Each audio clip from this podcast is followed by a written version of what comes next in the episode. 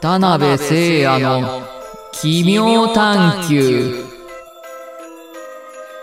こんばんは。今週も始まりました。田辺聖也の奇妙探求。私はナビゲーターの奇妙探。ケロ、よろしくお願いしますケロ。前回は小説家の北沢東さんと音楽の制作秘話や小説家のあるあるについておしゃべりしたケロ。そして今週は北沢さんが作品で描きたい大阪のミステリースポットや美味しいたこ焼き屋さんについておしゃべりしたんだって。早速聞いてみるケロ。あ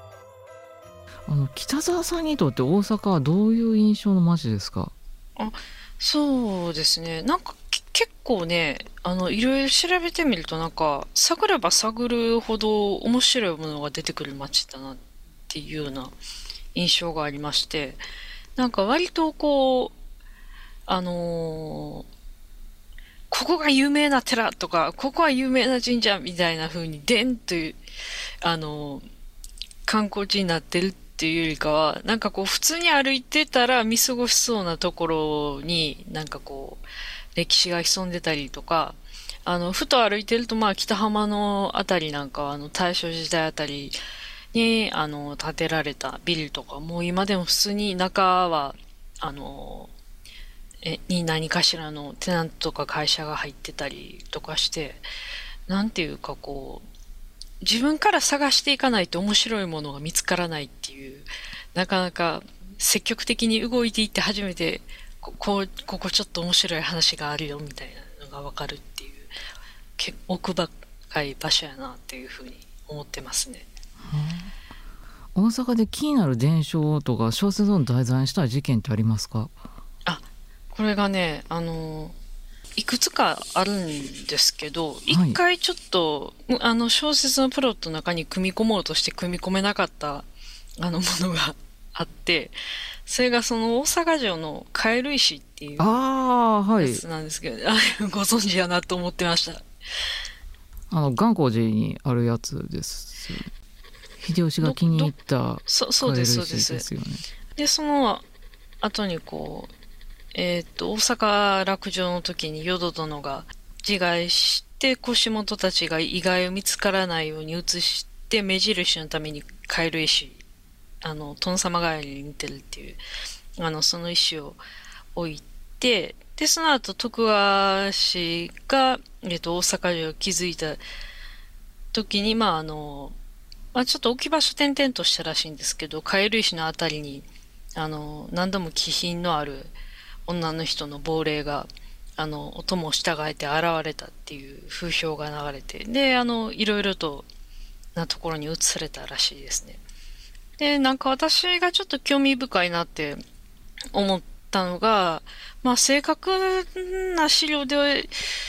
ないので、ちょっと、まあ、眉唾といえば眉唾なところもあるっちゃあるんですけど、なんか明治から大正にかけて、その、カエル石っていうのが大阪城の、あの、堀に向かって、あの、たところに置いてあるっていうとこなんですけど、なんかこの大阪城の堀に飛び込み溺死する、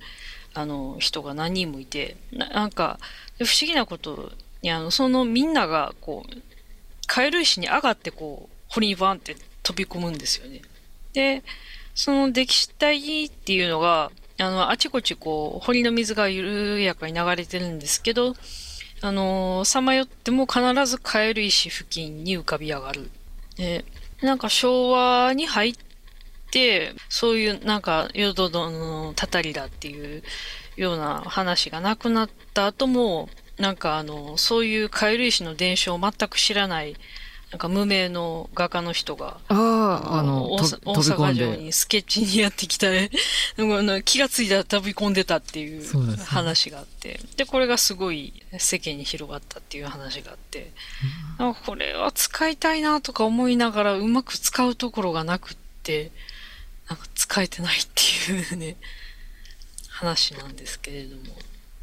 あの高槻に思案石っていう似た石がありますけどね自殺しようと姉妹かとあー思案した人がす座っていた石で。で動かすとたたりがあるからって黄色と黒の虎柄に塗られて道の真ん中バーンと置いてありましたけどね。逆に派手になってしまいましたね。あのめっちゃ邪魔なんで危ないんですよ。だからそないな風に塗塗って。うん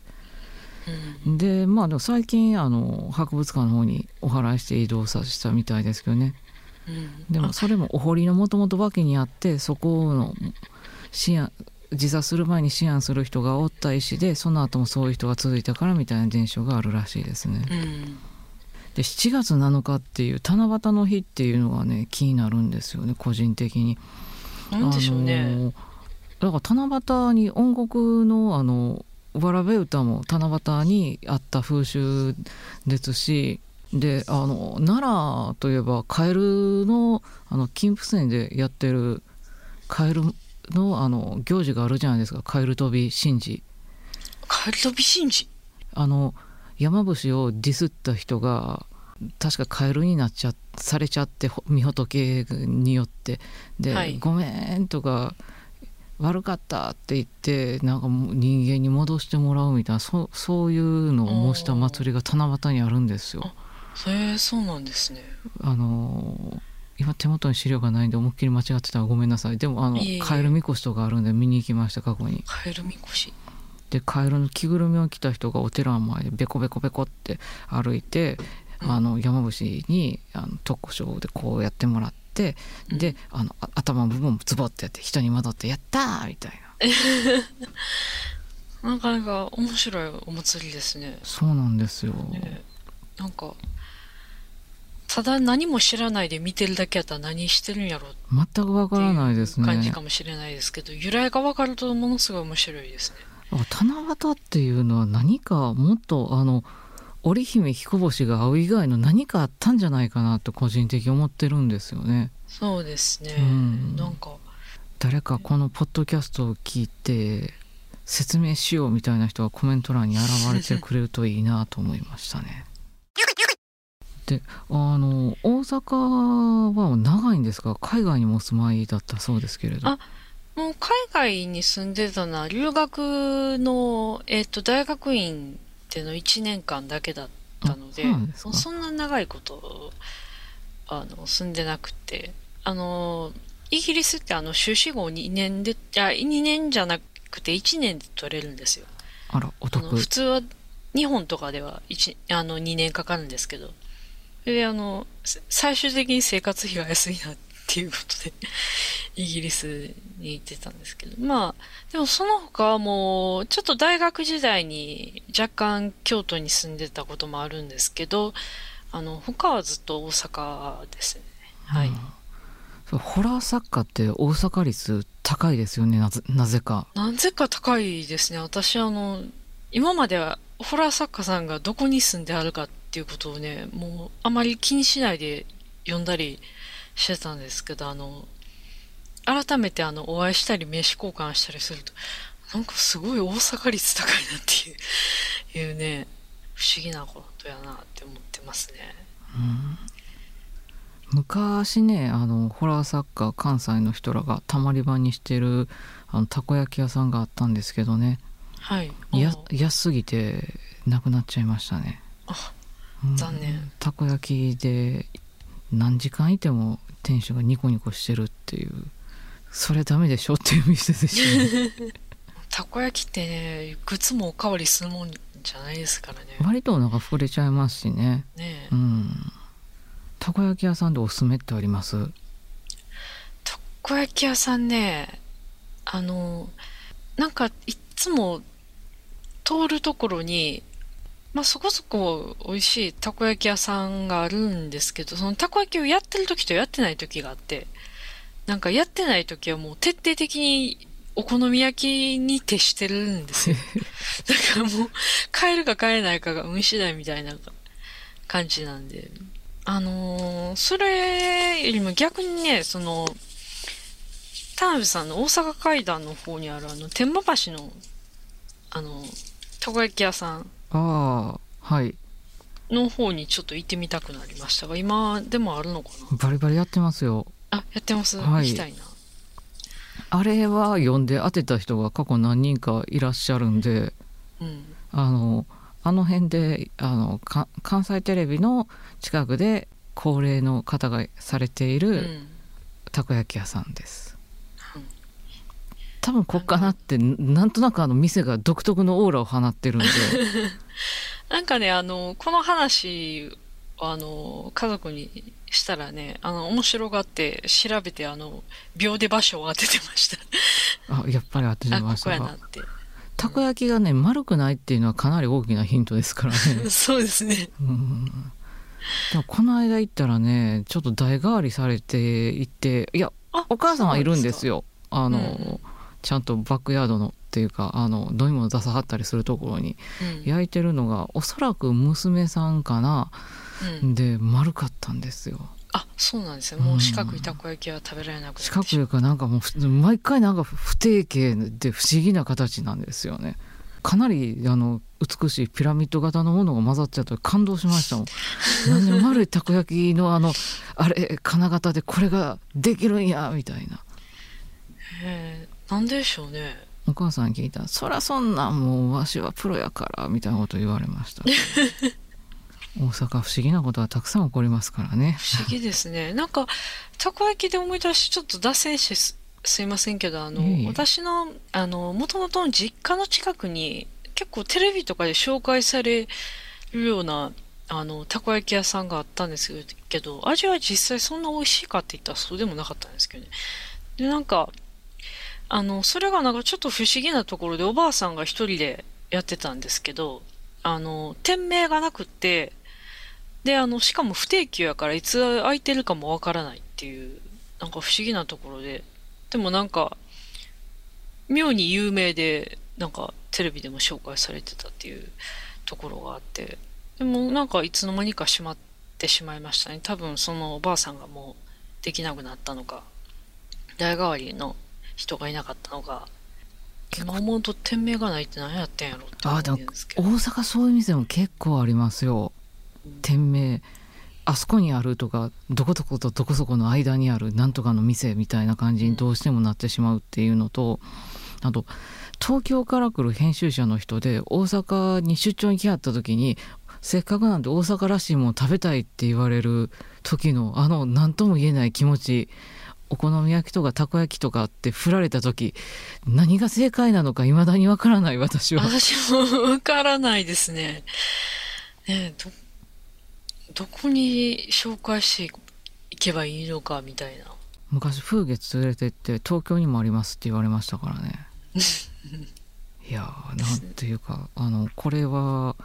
割と東京から来た人に聞かれる質問あるあるだと個人的に思うのともう北澤さんこれからバンバン売れすっごいなって東京から編集者さんもよく会いに来はると思うんでその時もしよかったらおすすめの大阪らしいものっていう無茶ぶりされた時頑張ってください。ちょっとね、いくつか探しておかなきゃいけないですね。うんなんか今のところあの、梅田あたりでお願いしすることが多いんですけれども、ああまあなんかあの、まあ、梅田の方があの、ゆっくり座ってお話できるっていう。すごい梅田で紹介できるお店をご存知なんですね私は梅田はチェーン店しか知らないいや、もうほ、まあ、チェーン店ですけど、まあ、あの、なんていうか、もともとその、私の中でこう、大阪イコール梅田だったんですよね。その実家のその市外に住んでた時が。あだから大阪行ってくるわっていうのは、もう家族というか、その、市の中ではもう、あの、梅田行ってくると、ほぼ同義みたいな感じだったんで。あなんかその地区の一番栄えてるところが中心部っていう意識になりますよね。私あの住吉の折尾野に住んでたんですけど、はい。その頃はやっぱり堺東か天王寺の方がまあ中心っていうか、大阪らしい街に行くっていう感じでしたねずっと。多分なんかその、地域地域によって、なんか大阪行ってくるの大阪の位置が変わってくると思うんですよ。うん多分ところによっては南の方をさ、南の方を指してるかもしれないし、ところによっては北の方を指してるっていう。でそういえばあのインタビューで試薬が好き好きやって答えてはったと思うんですけどあ、そうですね。はい。渋いですねあの、いやもうそれはね、完全に父親の影響というか、あの、父親がファンで CD とか DVD とかカセットテープとか人揃え、人揃えっていうか、まあかなりの数揃えてて、それはまあ小学生か中学生かのあたりも結構聞いてたんですよね。で、結構、まあ DVD でも見ましたし、もう、えっ、と、カセットとか CD で、もしやくさんが何の動きをしてるのか想像しながら聞いてるっていうのが結構多かった記憶がありますね。他の好きな話し家さんとかはいはります？え、実はね、あの、な、いないんですよ。っていうのもね、なんか、あのーなんか、志薬さんが入り口になってしまったから、あの、他の話し家さんの話聞いてると、なんかおとなしいなっていう、こう印象になってしまってね、こう、結構、志薬さんって特徴的、特徴的ですよね。他に似た人が私も思いつかない。なんていうか、他の落語家さんを聞くと、なんかおとなしいなって言って、ちょっとあの、こう、はまりきれない、こう、なんか妙な入り方をしてしまったなっていう、なんか、気持ちはありますね。まあ、私も笑いの小百科からあの二角の落語を聞き始めた頃があったんで。まあ好きな話ってあります？あ落語の英語で、ですね、前に書いたこともあるんですけど、あの、30国、あの、夢の通い時っていう、あの、話が好きで、ちょっと CD でも DVD でも聞いてたんですけれども、本当に好きですね。あの、ちょっとあの、やっぱりね、数年経つとあの、志らくさんがアレンジ加えるんですよ。あの、ちょっとここ削ったりとか、あの、ここ逆に付け出したりとかしてね。それあの、最近気づいたんですけど。まあなんで好きかっていうと、あの、まあちっちゃい頃って、やっぱりあの、一人でどっかに旅行に行くってことは、なかなかできないじゃないですか。で、三十国ってあの、お伊勢参りの話やから、あの、旅の、に行くっていうか、まあ、た、話自体は旅の帰り、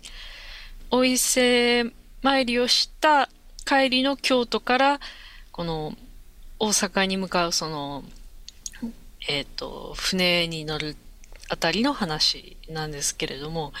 やっぱりあの、そこで旅の疑似体験というかね、なんかこう、いつもと違う環境にいるなっていう、そういうその旅の、えっと、追体験という、追体験っていうのも変かな。そういう気持ちを味わうのがすごい好きで、で、結構何度も聞いてましたね。子供の頃からそう落語を聞いて旅の追体験をするってすごいですね周りに多分 私も初めて聞いたんでそういう落語流行ってたとしても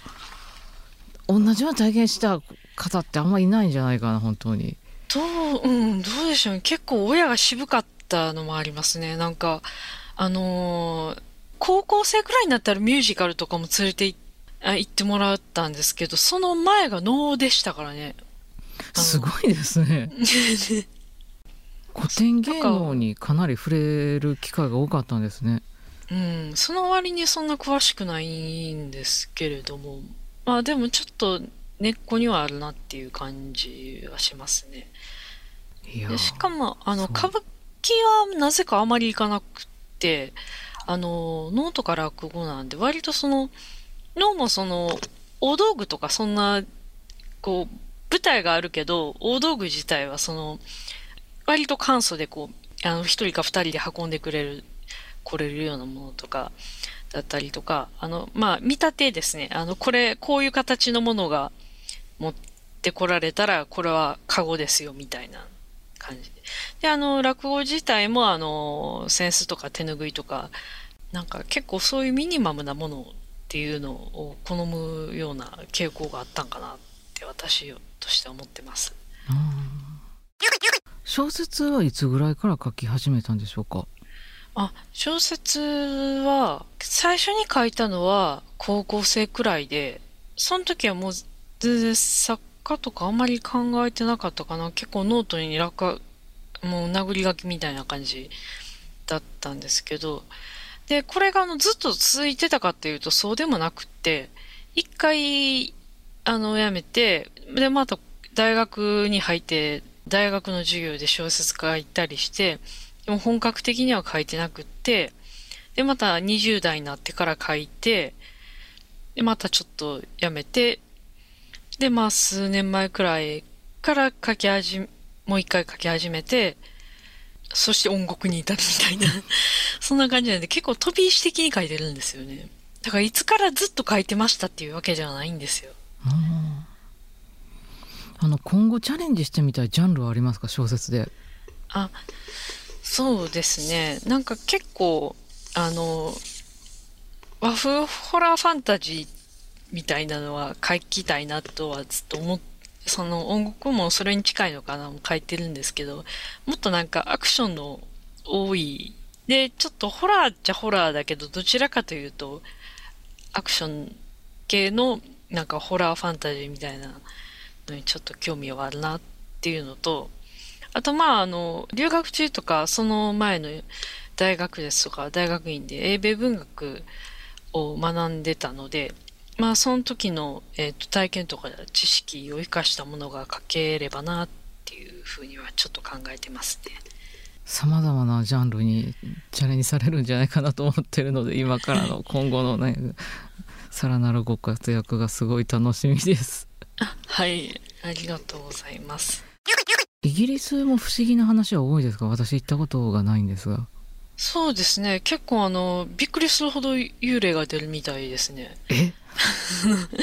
あの、もう歴史上結構血生臭いことがいっぱい起こってるので、あの、処刑したり、なんやりと。あの、ロンドン島なんかはめちゃくちゃ幽霊出るっていう噂がありますし。あホラー作家の折上京也さんがそういうあのジそうですャンルの本ね。出されてますよねそれまとめた本書いて私も読んだんですけども、それで初めて知ったことも多いんですけど、前々から結構、なんかホテルとか、なんか家とかでも幽霊が出る物件って、日本やったらそれは価値下がるんでしょうけど、なんかイギリスではなんかそうでもないみたいな話は薄々聞いてて、でなんかどうやらちょっと幽霊との付き合い方が違うらしいなっていうのは、か感じてますね。実際不思議な体験をされたリはないんですか？あ、イギリスではないですね。ちょっと。えイギリスではってことは大阪ではあるとか？大阪、大阪大阪ではあるけど、あの別にその大阪の土地に関係してるわけじゃないんで、あの、田辺さんの集めて入る話の方向性とはちょっと違うかもしれないなと。うんそうですかちょっと申し訳ないですが。個人的になあの北澤さんには大阪城カエル石の階段書いてほしいですカエル石ね、あの、これね、不思議ですよね。昭和15年って結構、1940年って書かれると、個人的に最近やんっていう気すらしてしまうん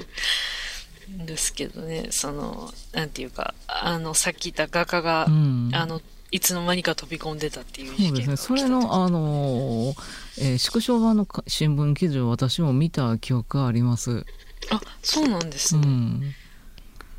割と昔のあの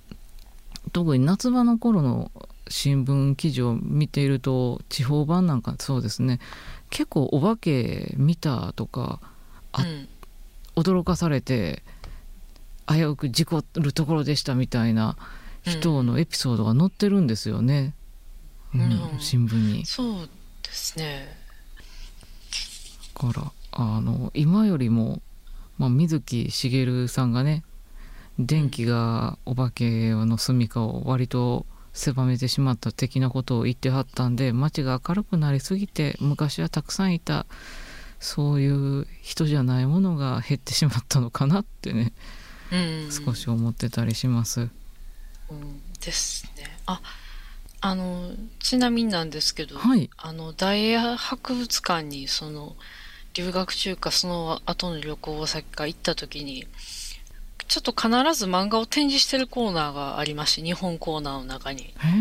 そこで一回、もう、墓場鬼太郎くらいのバージョンかな。どの鬼太郎なのか、あの、はっきりしないんですけど、水木しげるさんの書いた漫画の方が展示されてて、それがちょうどあの、鬼太郎が人魚の肉いらんかねって言って言ってるシーンだったんですよ、ね。はいなんかこれ、このシーンかって思ってね、なぜあえてそこなんでしょうねなぜここやと思う。えーでもすごいなあのそ大英博物館にまでやっぱりもう世界の名だたる人なんだなって思いますそうですね水木しげるさんは。あとなんかあの、不思議な、なんか思いをして、別に不思議な経験ではないんですけど、はいあの、幽霊が飾ってあったんですよ。はい結構おどろおどろしい見た目。で、あの、女の人、あの、白いあの着物着て、もういかにもな幽霊が。で、あの、足がなかったんですけど、で、あの、で、そこをあの通りがかっ多分イギリス人だと思うんです。少なくとも西洋人の見た目をした、あの、お母さんと息子の親子連れがいて、で、そのちっちゃい子の、あの、方が、その、幽霊が指して、あの、キャプション読んでなかった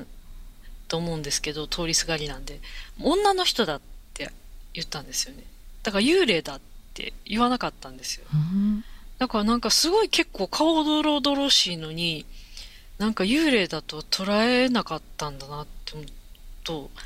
なんかこう、足がないから幽霊なんだって判断するのはやっぱり日本人だけなんだなっていうね。うん、なんか妙な納得感がありました。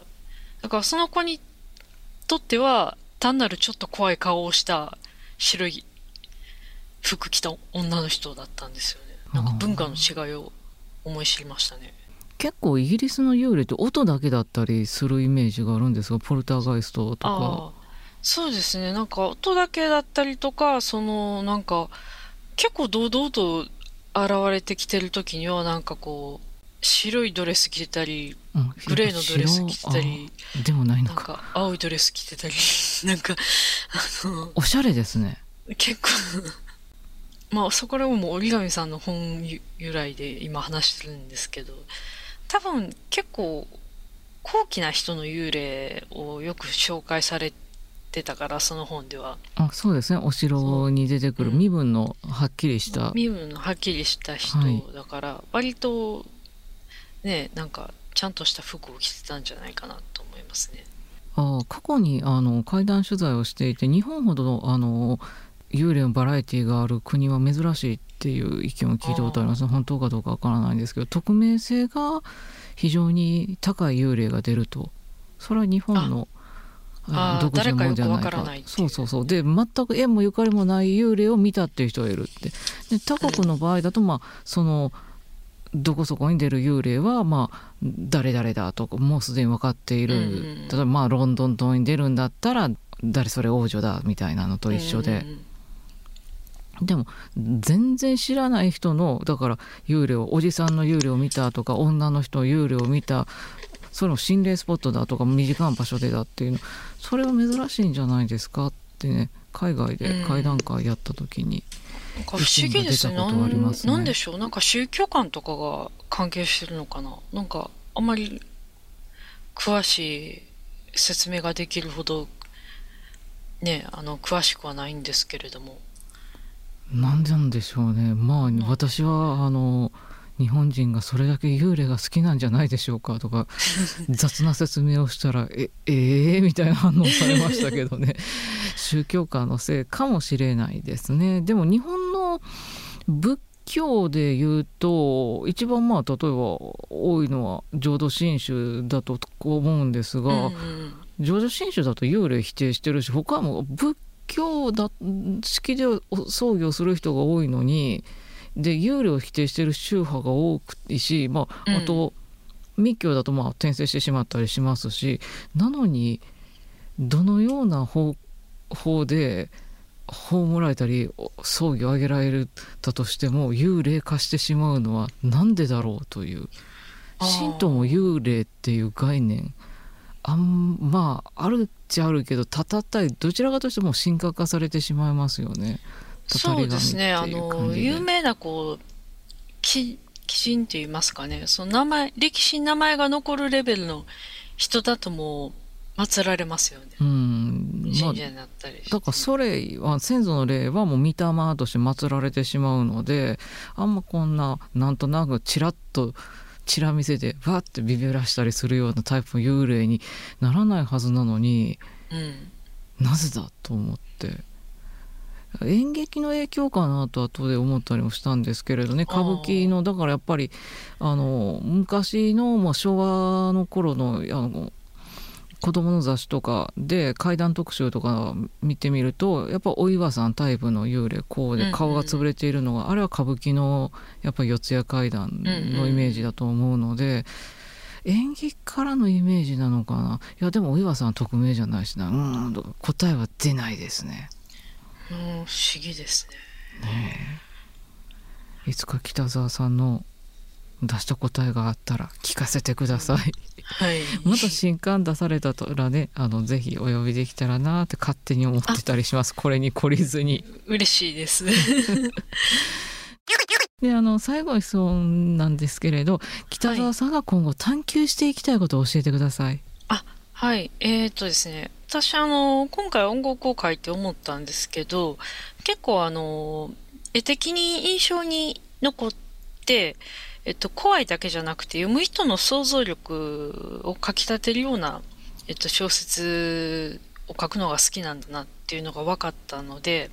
その怖さと、その絵的に印象に残る、その、まあ、美しさと言い換えてもいいかもしれませんけど、その怖さと美しさの両立っていうのを、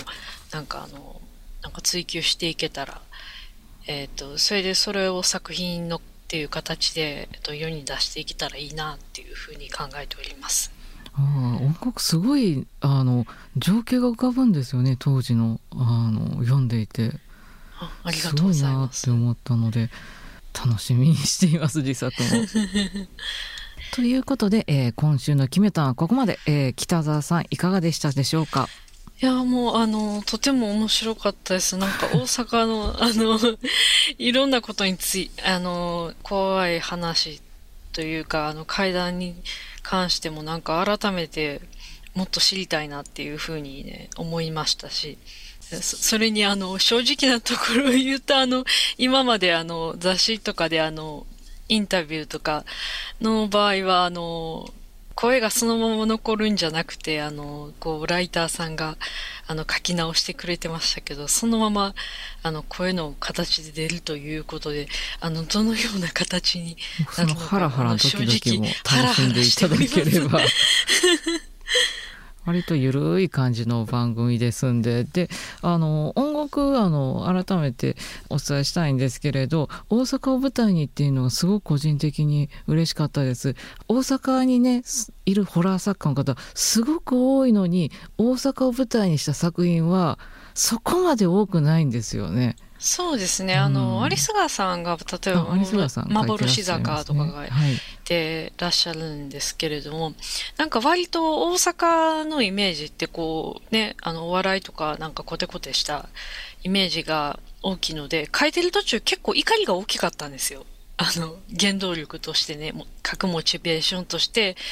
もう大阪のそういうイメージを覆すんだって言って、ホラー、大阪でもホラーは書けるんだぞっていうことをね、あの、見せたいって絶対見せるんやっていう気持ちで書いてたんで、なんかそれで無事と言いますか、あの、賞をいただいて、あの、本とな、で、あの、皆さんの手に渡ることとなりましたので、なんかあの、少しでもちょっと、大阪っていうのは、そんな、そのコテコテのイメージも、まあ、あの、かんえっ、と、大事ですけど、こういう一面もあるんだよっていうことをしていただきたいなと思っています。そうでこのあの、い。主人公が静かななんていうかいうものあの優しいなんか切ない感じで進んでいくでしょあのなんていうかあの大阪弁のキャラってもうなんかすごいステレオタイプが多いじゃないですか。アニメにしろ 漫画にしろ小説にしろ。もうあれも個人的に嫌で関西ってこういうキャラなんでしょみたいな。そう、あ陽気なせやかてね、みたいな。か、お笑い好きとかじゃなくて、なんか、割とね、みんなこう、ステレオタイプじゃない感じで書きましたね。えーだからあのね、こういう大阪の小説もあるんですよって皆さんに本当にたくさんの方に手に取っていただきたいです。ですでに読んでる人も布教してほしいですね。あの編集者さんとかにね大阪は歌いの話は売れないって私過去何回も言われたことがあるのでもうこの音楽を見てねそんなことないんですよ。えええええって思っていますので というわけで、はい、えー、北川さん2週にわたりありがとうございましたここまでのお相手は田辺誠也とはい、北沢とでした。それではまた奇妙な世界でお会いしましょう。さようなら。さようなら。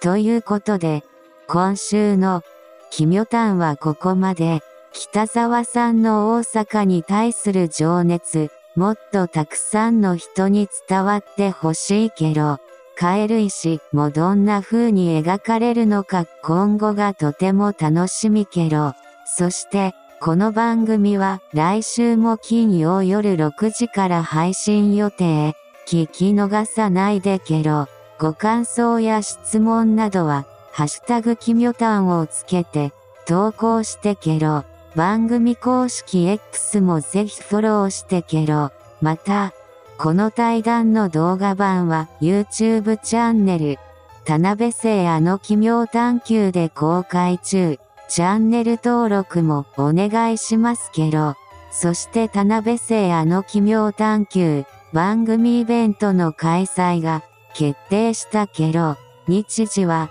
3月29日の金曜日夜7時半から、場所は梅田ラテラルけど、出演は田辺聖也、怪談師の深津桜さん、奈良妖怪新聞の木下正美さん、怪談あり、妖怪話あり、楽しくて怖い夜をお届けするけど、チケットは前売り、配信チケットともに2000円で販売中。詳しくは、田辺聖あの奇妙探求の公式 X をチェックしてみてけろ。それではまた、奇妙な世界でお会いしましょう。さようなら